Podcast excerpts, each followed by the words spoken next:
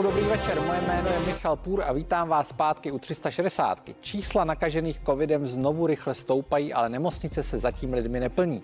Ve společnosti je patrná určitá nejistota. Věřím, že ji rozptýlí můj dnešní host, ministr zdravotnictví Adam Vojtěch. Dobrý večer. Dobrý večer. Pan premiér nesmluvil o tom, že hrozí určitá regionální opatření. Já jsem je nazval v poutávce předtím, kterou vy jste asi neslyšel, mini lockdowny. Eh, jak byste takové opatření popsal? Myslíte, že ho lidi ještě vůbec zkousnou? Tak já si nemyslím, že to musí být ve formě lockdownu. Bavíme se i o jiných opatřeních, režimových opatřeních typu nějaké plošnější testování, eh, například ve firmách, eh, ve školách případně a tak dále. To jsou samozřejmě věci, které se dít mohou, ale eh, nemusí to být a v tuto chvíli ani neplánujeme nějaké uzavírání provozoven, obchodů a tak dále. Takže to tu skutečně v tuto chvíli v plánu není. Na druhou stranu musíme se dívat na tu situaci, jaká je a víme, že se zhoršuje, to je nesporné. Pravděpodobně ta čísla budou stoupat eh, z hlediska počtu pozitivních. Otázka samozřejmě je, a to stále dokola opakujeme, eh, jaký dopad to bude mít na nemocnice, jak se projeví eh, vakcinace a imunizace společnosti a já stále pevně věřím, že to ten dopad nebude mít tak výrazný jako v minulém roce právě díky té širší vakcinaci. Slova Andreje Babiše nicméně nebyla jediná, která zaujala. Kdyby byla přijatá opatření přísnější, nemuselo v Česku zemřít až 15 tisíc lidí, řekl váš kolega, bývalý Roman Primula. E, pojďme se na to podívat. Pokud bychom e, ta opatření dělali racionálněji, to znamená, nebylo by tam to velké uvolnění a ty velké vlny a počkali bychom, až eh, ta populace bude z větší části proočkována, tak bychom mohli být na počtech, které jsou v některých jiných srovnatelných zemích. Tak, co jste na to říkal? Vlastně asi většinu lidí to překvapilo, že Roman Primula, který byl také sám minister zdravotnictví, uh, přišel s touto tezí. Tak eh, já jsem dalek toho říkat, že by zemřelo 15 tisíc lidí méně nebo 10 tisíc nebo 5 tisíc, tak to vystřelit nějaké číslo, nevím, já si myslím, že to úplně není až korektní. Eh, to, že se udělali určité chyby a to, že třeba před Vánoci, a to jsem tehdy nebyl ministrem, ale také jsem to komentoval, eh, že zkrátka si nemyslím, že to bylo, úplně bylo šťastné, to je pravdou, ale eh, na druhou stranu myslím si, že není úplně korektní takto vystřelit prostě nějaké číslo. Ehm, myslím si, že každý, tak jak znám to ministerstvo zdravotnictví, prostě dělal maximum možného, udělali se určitě nějaké chyby, ale eh, vinit za to někoho konkrétního, že zemřelo o 15 tisíc lidí více, než eh, muselo, si myslím, že prostě není úplně férové. Mluvil jste s ním o tom, o tom, co říká, třeba jak tomu dospěl? Ne, ne, ne, nemluvil jsem s ním o tom, já jsem to slyšel. A už se, už se nebavíte? Ne, tak občas se potkáme spíš někde společensky, ale, ale já, já jsem toto slyšel uh, dnes poprvé od něj vlastně, takže těžko se mi to komentuje. Jenom si myslím, že prostě tak to vystřelit nějaké číslo do vzduchu není prostě úplně z mého pohledu korektní. Vy jste v neděli v otázkách Václava Moravce v České televizi říkal, že pokud nebudeme mít 75% naočkovaných, tak neodložíme roušky do té doby. Pořád to platí, protože eh, když se podíváme na to, jak se vyvíjí ta očkování, já jsem se díval krátce předtím, než jsem přišel do studia, eh, na určitý přepočet ve chvíli, kdy by ten počet přibývajících zůstal stejný, tak se to stane někdy na konci listopadu. Jaké jsou vaše odhady? Tak eh, v prvé řadě, a to jsem také řekl i v otázkách Václav Moravce, bavíme se o 75% dospělé populace, nikoli v celkové populace, protože část lidí se zkrátka, zejména dětí, očkovat nemůže, není ani vakcína a všechny státy, většina států skutečně to takto počítá. To znamená, počítá procento pro očkované dospělé populace, která se může očkovat. A tam jsme dneska na nějakých zhruba 66%, takže bavíme se o nějakých 9% ještě očkovaných do těch 75% pro očkovanosti dospělé populace populace a to si myslím, že je reálné eh, dosáhnout a budeme proto dělat maximum. A když se podíváme na státy, jako je Dánsko, to, má tedy přes 80%, jsem se díval pro očkovanosti. Teď jsem zrovna dneska viděl před chvílí, že eh, Švédsko má přes 70% také rozvolně opatření, tak si myslím, že to zkrátka reálné je, eh, ale musíme dělat pro to maximum, aby očkování bylo stále maximálně dostupné, abychom s ním šli směrem k lidem, mobilní očkovací týmy. Teď vlastně chceme je motivovat více praktické lékaře aby se snažili zkrátka eh, věnovat víc času, eh, řekněme, edukaci těch lidí, kteří k ním chodí jako pacienti, ti rizikoví, aby skutečně se nechali naočkovat. Takže určitě to nevzdáváme, rozjeli jsme další fázi kampaně a budeme v tom pokračovat. A těch 9%, což je vlastně i v té kampani jako číslo, které chceme dosáhnout ještě eh, do očkování lidí, tak si myslím, že reálných je. Naočkovaných je nějakých 55% zhruba oběma dávkami. Eh, celkové populace. Celkové populace. Viděli jsme studii, která říká, že promořených je 50%. Hmm. Máte představu, protože vy mluvíte o 75% naočkovaných. Myslíte si, že je skutečně nutné pro tu kolektivní imunitu eh, získat těch 75%? Nebo víte to vlastně, jak v současnosti si stojíme? Protože pokud sečteme hmm. a budeme počítat s tím, že těch 50% se velká část z nich nemusela očkovat, protože mají určitou imunitu, tak na to můžeme i ve skutečnosti mnohem lépe, než si myslíte. Ne, tak určitě máte pravdu, že eh, vnímáme to, že tady máme určitou část populace proočkovánu a určitá část populace nemoc eh, prodělala, třeba před eh, těmi šesti měsíci, pokud je to před další dobou, tam bych určitě moc na to nespoléhal. Eh, třeba před rokem a podobně.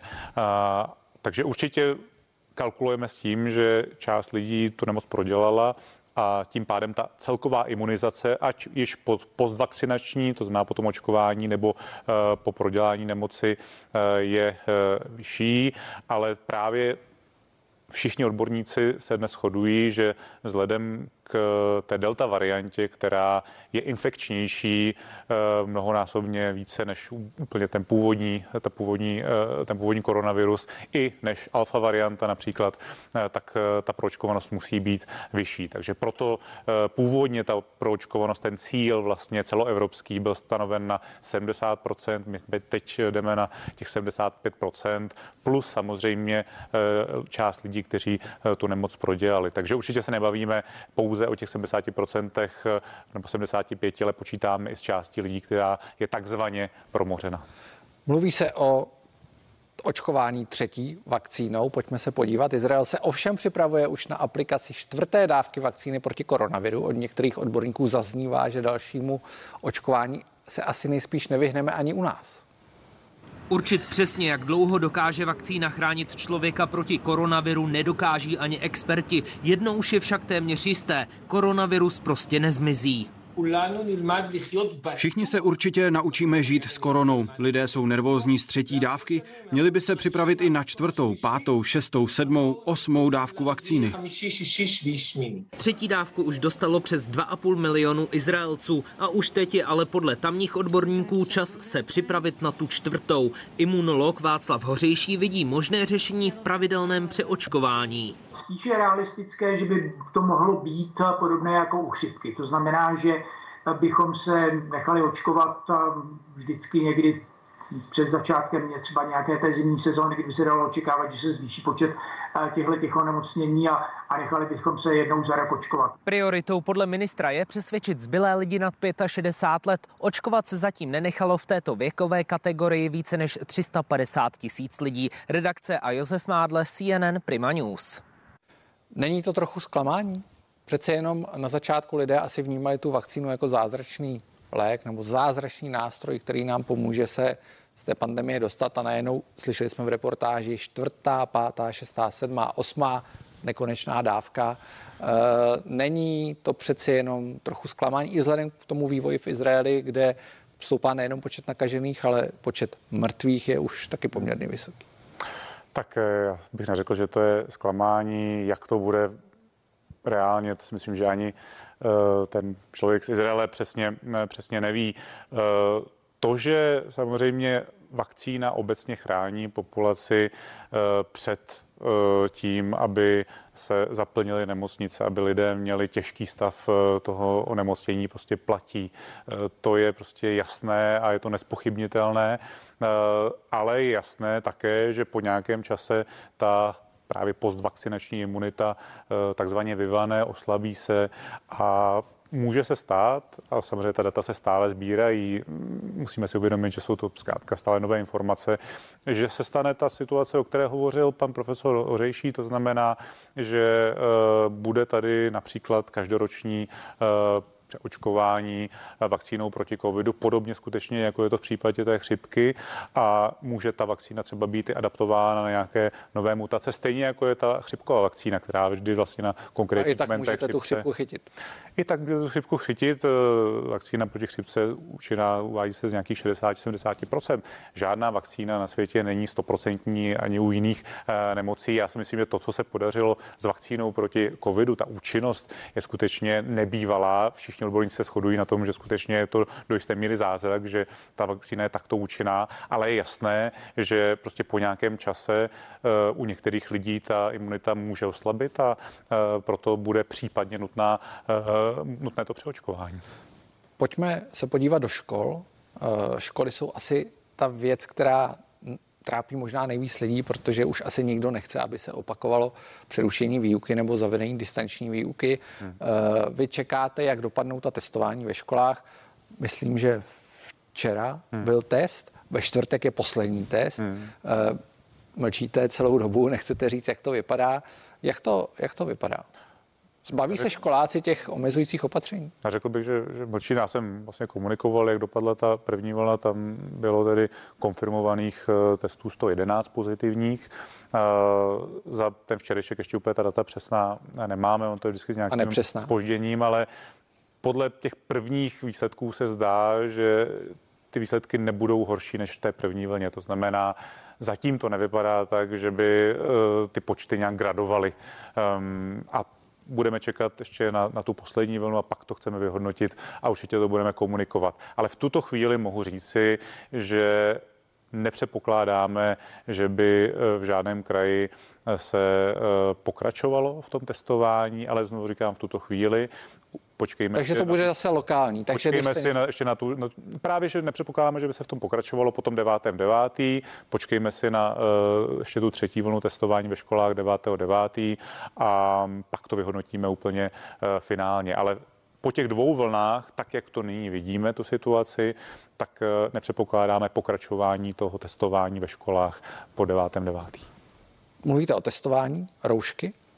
Ve společných prostorách? Roušky ve společných prostorách zatím ano. Eh, je to otázka míchání kolektivů, ale je to samozřejmě i otázka, hovorili jsme o tom s panem ministrem školství, eh, toho, že se tak i preventuje vlastně umístěvání dětí do karantény, protože hygiena, pokud samozřejmě eh, je tam nějaký pozitivní případ, tak a ten člověk to dítě nemá roušku, eh, tak pak samozřejmě eh, všechny ty kontakty jeho musí do karantény a může se stát, že pokud by ty roušky nebyly někde ve škole, tak pak by třeba mohla jít eh, celá škola do karantény a to určitě nechceme. Takže pokud to udržíme ve fázi ve, ve třídě roušky nejsou při té standardní výuce eh, v, ve společných prostorách, ano, tak zabráníme tomu, že by se nějak širším způsobem umistovaly děti ve školách do karantény, případně eh, by šla pouze ta jedna konkrétní třída, kde je ten pozitivní žák. A to si myslím, že i pro fungování škol a udržení té výuky je lepší varianta. Uh, máme už zhruba poslední dvě minuty, takže poslední dotaz. Hmm. Poprosím vás o stručnou odpověď.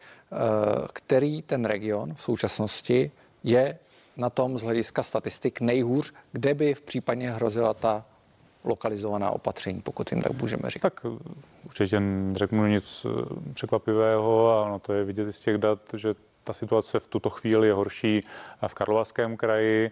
Eh, stále samozřejmě není úplně eh, optimální v Praze, ale to je kontinuální stav, eh, ale uvidíme, jak se to bude vyvíjet. Ten Karlovarský kraj v tuto chvíli je o něco horší, byť musím vyvrátit informace někdy v médiích, že to díky filmovému festivalu hygienici nic takového nepotvrzují. Je to spíše otázka návratu dětí, návratu lidí z dovolených, jsou tam importy ze zahraničí A je to prostě ten trend, který jsme předpokládali, že po prázdninách se zvýšením mobility, se zvýšením počtu kontaktů se prostě budou zvyšovat i počty pozitivních případů. A doufejme, že se nebudou zvyšovat počty lidí v nemocnicích. Já vám moc krát děkuji za rozhovor. Díky, mějte se hezký večer. Díky za pozvání, hezký večer. Zůstane virus hlavním tématem voleb, zbývá do nich měsíc a jisté je jedno, nákaza nezmizí a strany budou muset voličům srozumitelně vysvětlit, jak proti ní chtějí bojovat. I o tom se dnes mluvilo v pořadu Co Čech, to politik, kde se na volební klání díváme s nadhledem. Tak já bych si přál, aby covid nebyl nosné téma, nebo aspoň si ho neukradla jedna strana, protože eh, ten přístup k tomu by měly mít velmi podobný všechny strany, což se úplně třeba nepodařilo. Dobrá zpráva je, že nikdo nebude vyhlasovat, vyhlašovat eh, lockdown, protože to by byl prostě politický zabiják. K rozvolnění do voleb nedojde, protože si myslím, že politici si to nechávají jako odměnu eh, voličům za, za volby. Víte, pro mě nejvíc největší hodnotou je svoboda. Naše svobody jsou nenapadně čím dál více omezované. Pořád jsme nějakým způsobem řízení, kontrolováni a tak dále. Zpěvák Daniel Landa je mým posledním dalším hostem. Hezký večer. Hezký večer. My jsme slyšeli faráře Zbigněva Čendlika. Hmm. Uh, on mluvil o svobodě. Vy jste v podstatě taky tvář svobody nebo tvář odporu, práva na odpor což je vaše nová iniciativa, žlutý, žlutý špendlík, www.žlutýšpendlík.cz. Eh, vy jste měl možnost sledovat vystoupení ministra zdravotnictví tady v oddělené místnosti pro jistotu. A co jste tomu říkal? Jak vlastně se eh, k těm vyhlídkám stavíte? Uh, nic, vlastně já k tomu celkem nemám co říct. Uh, já mám na to fakt svůj názor a nechci ho ani komentovat toho člověka, co tady byl teď eh, přede mnou. A, a pevně věřím, že se nebudou uchylovat k dalšímu ponižování eh, našich lidí a v podstatě i mučení, jak psychickému, tak fyzickému. To znamená, pevně věřím, že si nedovolí ani, ani lockdown. Myslím, že by bylo dobré už i s těma rouškama nějak tak přibrzdit a myslím si, že i povinná vakcinace by vůbec neměla být tématem proti tomu je potřeba se už zásadně postavit. Eh, když se vrátíme k tomu právu na odpor, já jsem se koukal na, na vaše stránky žlutýšpendlík.cz. Eh, tam jsou tři body, kde vy vlastně vyzýváte ty své následovatele nebo lidi, kteří se přihlásí to je těm, lepší, to těm, lepší. těm vašim tady existuje takové ošklivé slovo anglické statement, prohlášením uh, a hodnotám. Výzva, výzva, a, nazval výzvou, a hodnotám. Uh, tam jsou tři body a v tom třetím bodu je vyzýváte, aby byli připraveni k nějaké koordinované akci. A já si vlastně neumím představit... Pardon, já se jich ptám. Jestli, jestli jsou připraveni ke koordinované akci. Kdo je k čemu připraven, se ptám, ano. A k čemu by měli být vlastně připraveni? Hmm, to vám teď neřeknu. Já potřebuji zjistit, kolik jich lidí je a podle toho si řekneme, k čemu by měli být připraveni ale určitě k odporu, tedy k aktivnímu odporu k obraně ústavy, k obraně práva a právního státu a máte, lidské důstojnosti. Máte nějakou uh, představu, protože viděli jsme demonstrace? Hmm, ty jsou k něčemu evidentně. A existuje něco víc? Hmm, možná. Jak si to máme představit? Vy jste byl v parlamentu, mm-hmm. není to zase tak dlouho. Ano, byl jsem v parlamentu, pár... přesně. Uh, přinesli jsme do parlamentu petici, to byl jediný cíl, sdělit politikům, že nás týrají, a že překračují svoje kompetence v rámci uh, opatrovnictví. Uh, ten manifest chtěl, uh, chtěl sdělit, že uh, by to dále neměli dělat, protože um, čeští, moravští a sliští muži mají určité, určitou míru trpělivosti, jenom řekl bych. Chtěli bychom být třeba ostrovem svobody, vůbec nás nezajímá, co je, co je u sousedů, naopak toho se rozděsíme. A, no a končilo to tím, že naše země občas eh, je schopná říct eh, mocnářům, který to přehánějí, nějaké dost eh, výraznější ne. Jako, no třeba, a, jako třeba, když se když půjdeme do historie, a, tak samozřejmě každého tak napadne. řekli dost výrazné ne a to v podstatě, tak to nechci takhle, jako za A já to nechci specifikovat, za A nechci se uchylovat k vůbec žádným předpokladům, a nechci poj- vůbec nic pojmenovávat, daleko lepší je mlha, prostě uvidíte sami a jak říkám, první a nejdůležitější krok je zeptat se lidí, Kolik vás je, co vás to trápí? Kolik vás je, co to vidíte? Kolik vás je, eh, že eh, cítíte, že přichází eh, totalitní způsob uvažování a konání a kdo je připraven se proti tomu postavit na odpor. Tak to je první fáze, navíc se mě neptejte, víc vám nemůžu říct, protože to nevím ani. Kolik těch lidí je v současnosti? Teďka asi 13 tisíc. Uh, vy jste mluvil Začínáme o Blanickém manifestu, to beru, že je asi jako první fáze celého toho projektu práva na Ano, Blanický manifest byla první fáze, žádali jsme, prosili jsme, přivedli jsme odborníky, to znamená, ještě jsme šli přes tu petici, tedy podařilo se nám přivést skuteční odborníky, eh, profesora epidemiologie a vakcináře, který má přes 3,5 tisíce zahraničních citací. Jiří Beran. Jiří Beran, ano.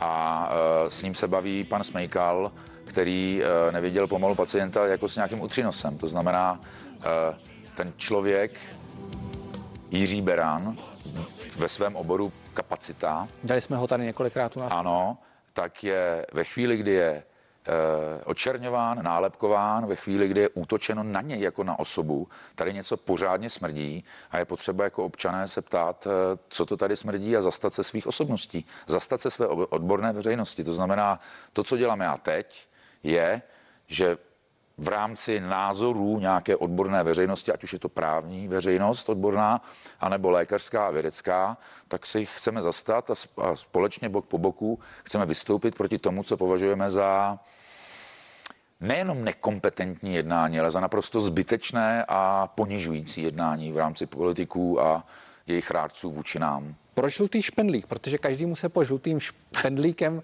Každému, kdo četl Foglarovky, vybaví samozřejmě žlutý špendlík, nosil ho tak já jsem... pan Foglar, protože nikdy v životě neřekl zprosté slovo. Ano, já jsem vymyslel... A to, tohle je přece jenom trošku jiná demonstrace žlutého špendlíka. Já jsem vymyslel pavézu. Eh, můj nápad byl pavéza husická s 23, jako v rámci listiny eh, eh, a článku 23. Uh, mý přátelé, jak si mm, se jim to zdálo moc tvrdé, protože jsou jemnější, tak to chtěli zjemnit. Uh, padl na návrh jako kostky a tak, uh, že by tam byla dvojka a trojka jako článek 23 listiny. No a, a další skupina a další kamarád, ty navrhli žlutý špendlík, jako kdysi mývali hrdinové uh, Foglerových knih, jako tajemné mlčenlivé bratrstvo ze Stínadel. No a ten nápad se mně líbil, protože to je jedno, jednoduché, je to snadno dostupné a tak jsme zvolili tohleto. No ale v rámci nějakých, eh, nějakých postupů a i v komunikaci s lidmi, kteří si toho špendlíku nesmírně váží do dneška a mají uh, ho jako posvátný, tak v podstatě ten špendlík uh, vrátíme dětem a velmi záhy ho proměníme na zlatý špendlík. Po, po žlutém přijde zlatý. Zlatý, ano. A to bude signál, že my jsme připraveni, ze, vše, ze, ze všechny odborné týmy máme připraveny a už to už končí hra. Je to záležitost dospělých, protože zlatá je barva například e, drápů zbraní našich erbovních zvířat, e, orlic a lva, nebo jazyka, který miluje pravdu a mluví ušlechtile, a taky koruny, která e, značí nezávislost a možnost a schopnost rozhodovat si o sobě sám. Proto není, zlatá. není to, nezlobte se na mě, ale není to příliš složitý? Není. Není to, protože přece jenom jde o svobodu. Já to beru tak, že vy to berete uh, o svobodu, ano. o svobodu jednotlivce, o svobodu podnikání, o svobodu, že si můžete o svobodu, dělat, ano. O demokracii. Ano. Víceméně. Uh, není to příliš přeci jenom přeskoleno takzvaně? Ne. Proč si myslíte, že ne? To, to mě zajímá vlastně ten důvod. Proto. Jak vás to napadne? prostě je to jednoduchý. Jak vás to napadne. E, nicméně vy jste, dobře, když to budu brát za odpověď, e, vy jste mluvil o zlatém šprlíku, kdy přijdou ti dospělí. Ano. Odborné, odborné týmy. Právníci, zajímá, lékaři. mě, zajímá mě, kdo vlastně je v těch odborných týmech. Slyšeli jsme Jiřího Berana, předpokládám, že Jiří Beran je v některém z těch odborných týmů. Určitě ano, určitě. V právním týmu je Tomáš Nílzen, eh, Jana Zvirte-Gamplová, ústavní specialista eh, Zdenek Koudelka a další a další právníci, špičky ve svých oblastech. Stejně jako i v tom odborném týmu jsou vědci eh, a lékaři. Mm, brzo si to budete moct přečíst, kdo všechno se připojil na stránkách žlutého špendlíku, ale taky myslím, že to vyšlo někde na blogu už pana Hnízdila. Eh, ten tady byl taky nedávno. Ano, pár to je vlastně výzva lékařů, která je i část, z části a hlavně adresovaná jako podpora i žlutému špendlíku. Uh, proč jste nevyužili té situace, kdy v říjnu jsou tady parlamentní volby a tak trošku bych vás třeba čekal v tom politickém boji. Já jsem eh, to měsíc zvažoval někdy na přelomu roku, protože na mě i blízcí moji činili tento nátlak, takže jsem eh, jaksi opravdu chtěl zkusit, co by to obnášelo. A už jenom ty debaty, a rozhodili jsme informaci, že tedy o tom přemýšlím a už jenom debaty s těma lidma mi ukázaly, že já jsem proto naprosto nevhodná osoba, protože říkám, dostával jsem z toho srdeční arytmie, to prostě nejsou lidi, se kterými bych chtěl trávit svůj čas a mě by to zabilo duši nejdřív, velmi záhy, a pak by mi to zabilo tělo, takže bych lidu v politice rozhodně moc neposloužil, protože bych brzy chcípnul na hmm, bezdušovost. Na druhou stranu jste ale člověk, který dokáže oslovit 100 tisíce lidí. Ano, proto chci jako občan uh, říct politikům s ostatními občany, oslovit je a říct jim, nedělejte to, nedělejte to už znovu. Vy, uh, posuneme se k té vaší profesní drázi, vy nekoncertujete, protože, jak jsem četl v jednom rozhovoru, nechcete, aby se lidé museli testovat, aby se museli prokazovat nějakými uh, testy a, a, případně očkováním. Je to skutečně tak? Ano, to má, ono to má dva, uh, dva aspekty. Tohle to je spíš jakoby B důvod, uh, že nechci kontrolovat zdraví lidí. Ty lidi snad vědí, jestli jsou zdraví nebo ne. A ten hlavní důvod, vlastně daleko, daleko důležitější, který víc a víc uh, mi vyvstává jako ten hlavní, to je ve chvíli, kdy tady padají podnikatele v podstatě na hubu dřou břichem po zemi a jsou jich desítky tisíc, eh, připomíná mi to rok 48, kdy eh, všechno sebrali živnostníkům a nikdo neřekl ani píp, národ na to koukal, ještě možná někteří tleskali, tak vlastně myslím si, že svobodu, rozum a svoji odbornou veřejnost je potřeba fakt bránit a své sousedy i. No a když to neuděláme, tak já nemám komu zpívat a co. E, ty moje písničky vždycky vyzývali e, vlastně nebo snažili se inspirovat lidi, aby byli schopní se postavit na stranu, na stranu cti, na stranu svobody a, a jestli se to nestane, no tak já nemám, já nemůžu tu, to neleze přes hubu, ani Vltava, ani další písně, prostě najednou bych popřel sám sebe a jen říkám, nemám komu zpívat, takže... Takže ne, nemáte ani komu skládat? Ne, teď ne, teď jo, teď dosl, doskládám Aničku Malinovou, což je zastřelená přítelkyně Gabčíka v Mauthausenu. Vy nicméně kromě těch koncertů máte i divadlo. Jak funguje divadlo v současnosti? Divadlo se hraje eh, pro lidi pro, eh, na, na, na lístky z roku 2020 a velký otazník je, jak bude vypadat divadlo a celá kultura třeba v lednu nebo v únoru. Já si myslím, že ty opatření byl, uh, byla atomová puma, že to smetlo spoustu lidí a teprve se to projeví. Takže projeví se to i v tom vašem divadle? Hmm, řekl, bych, že, řekl bych, že brutálně. Byl bych velmi šťasten velmi, a velmi překvapen. Byl bych v pozitivním šoku, kdyby to tak nebylo ale obávám se, že... Vy už to musíte ale vidět teďka. My, My jsme se o tom trošku bavili před Ano, ano, kultura už to tady cítí velmi, ta byla smetana tsunami debility. Když to srovnáte uh, s předchozími roky? Když to srovnám, to jsou nesrov, eh, v, rámci, eh, v rámci předprodejů třeba těch divadel, to není srovnatelné, to jsou, to jsou mizivý, to, to, to je nesrovnatelné. V podstatě vypadá to, jako kdyby zájem o kulturu zcela opadl. Ne všude, ale myslím, že to bude velmi, velmi těžký. Eh, blíží se volby, jak už jsem říkal, kam nechcete, nechcete jít Nechci. ze, ze zjevných důvodů. Nicméně, myslíte si, že se pro vás třeba něco změní? Rozhodně ne pro, eh, pro, eh, pro žlutý špendlíky nebo pro zlatý špendlíky občany připravený nenechat uh, už si šlapat na krk a myslím A si, vidíte volby, někoho, koho byste vlastně volil? Volby, já mám koho volit, ano. A taková otázka možná může být vnímána jako neslušná a je to někdo, koho z těch stran, které vidíme v tom zápasu? Já budu volit lidi, který znám osobně, kteří se zasazovali o svobodu uh, uh, našich obyvatel jsou to svobodní. Jako já to, moc se mi to nechci říkat, že já nejsem politická agitka a žlutý špendlík. Ale vy už jste i v minulosti, pokud se nepletu, vyjádřil ano, podporu ano. Uh, ano, ale, ale říkám, žlutý špendlík není politická agitka, je to nadpolitická aktivita a na nikoho prstem ukazovat nebude. Já samozřejmě jsem si vybral, protože to je moje osobní zkušenost s těmi lidmi a je mi velmi blízká tahle ta, uh, oni jsou patrioti a, a v podstatě uh, svoboda a zodpovědnost, to je v jejich štítě. Vy jste narazil na to dění...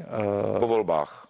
My budeme i připraveni. Já myslel teďka v Evropě. Jo, pardon. No v Evropě. Já myslel v Evropě. No to je hnus, co se děje v Evropě, protože ve chvíli, kdy se podíváte na záběry z Německa, moje žena, ač je česká vlastenka, tak je to uh, rodilá Němka a Uh, tam má velmi dobrý přehled o Německu. V Německu zuří doslova do písmene covidová totalita, takže tam policisti na jednu stranu nechají mašírovat LGBT 30 tisíc lidí z části bez roušek, ani tam na ně nejsou takže zřejmě to nebude ten problém. A pak přijdou vyjádřit svůj, svůj názor míru milovně a pokojně uh, lidi na tu covidovou situaci a dostávají pěstma do obličeje, dostávají kolenama do hlav. Já jsem zveřejnil na Facebooku některé otřesní záběry a takhle by se policie v demokratickém svobodném státě rozhodně chovat neměla. To je gestapo tohleto. To tež na Slovensku střílejí demonstranty uh, gumovými projektilama z dvou metrů do krku. Tohle to tady nemůžeme dovolit. To radši, buďme, radši fakt položme svý životy, než, než tenhle hnůj, kdy ten stát už dává najevo svým občanům, vy jste nic a když přijdete nám to říct, my vás zbijem. Tak já vám moc krát děkuji za rozhovor a přeji hezký večer. Děkuji. Zítra předvolební boj vrcholí. Co nás čeká dál v boji s pandemí? Bude se společnost dělit na očkované a neočkované? Bude vakcinace povinná? Robert Šlachta z Hnutí Přísaha, Radim Fiala z SPD, Jiří Dulej z KSČM a Petr Bayer z Hnutí Trikolora Svobodní soukromníci se postaví otázkám diváků přímo u nás ve studiu. Sledujte další díl našeho speciálu 360 stupňů hlas lidu s Pavlínou Wolfovou a Michalem Půrem ve středu 8. září ve 2015 na CNN Prima News. Zítra se na vás budeme s Pavlínou těšit. Z dnešní 360 je to všechno. Děkuji, že jste se dívali a přeju vám hezký zbytek večera.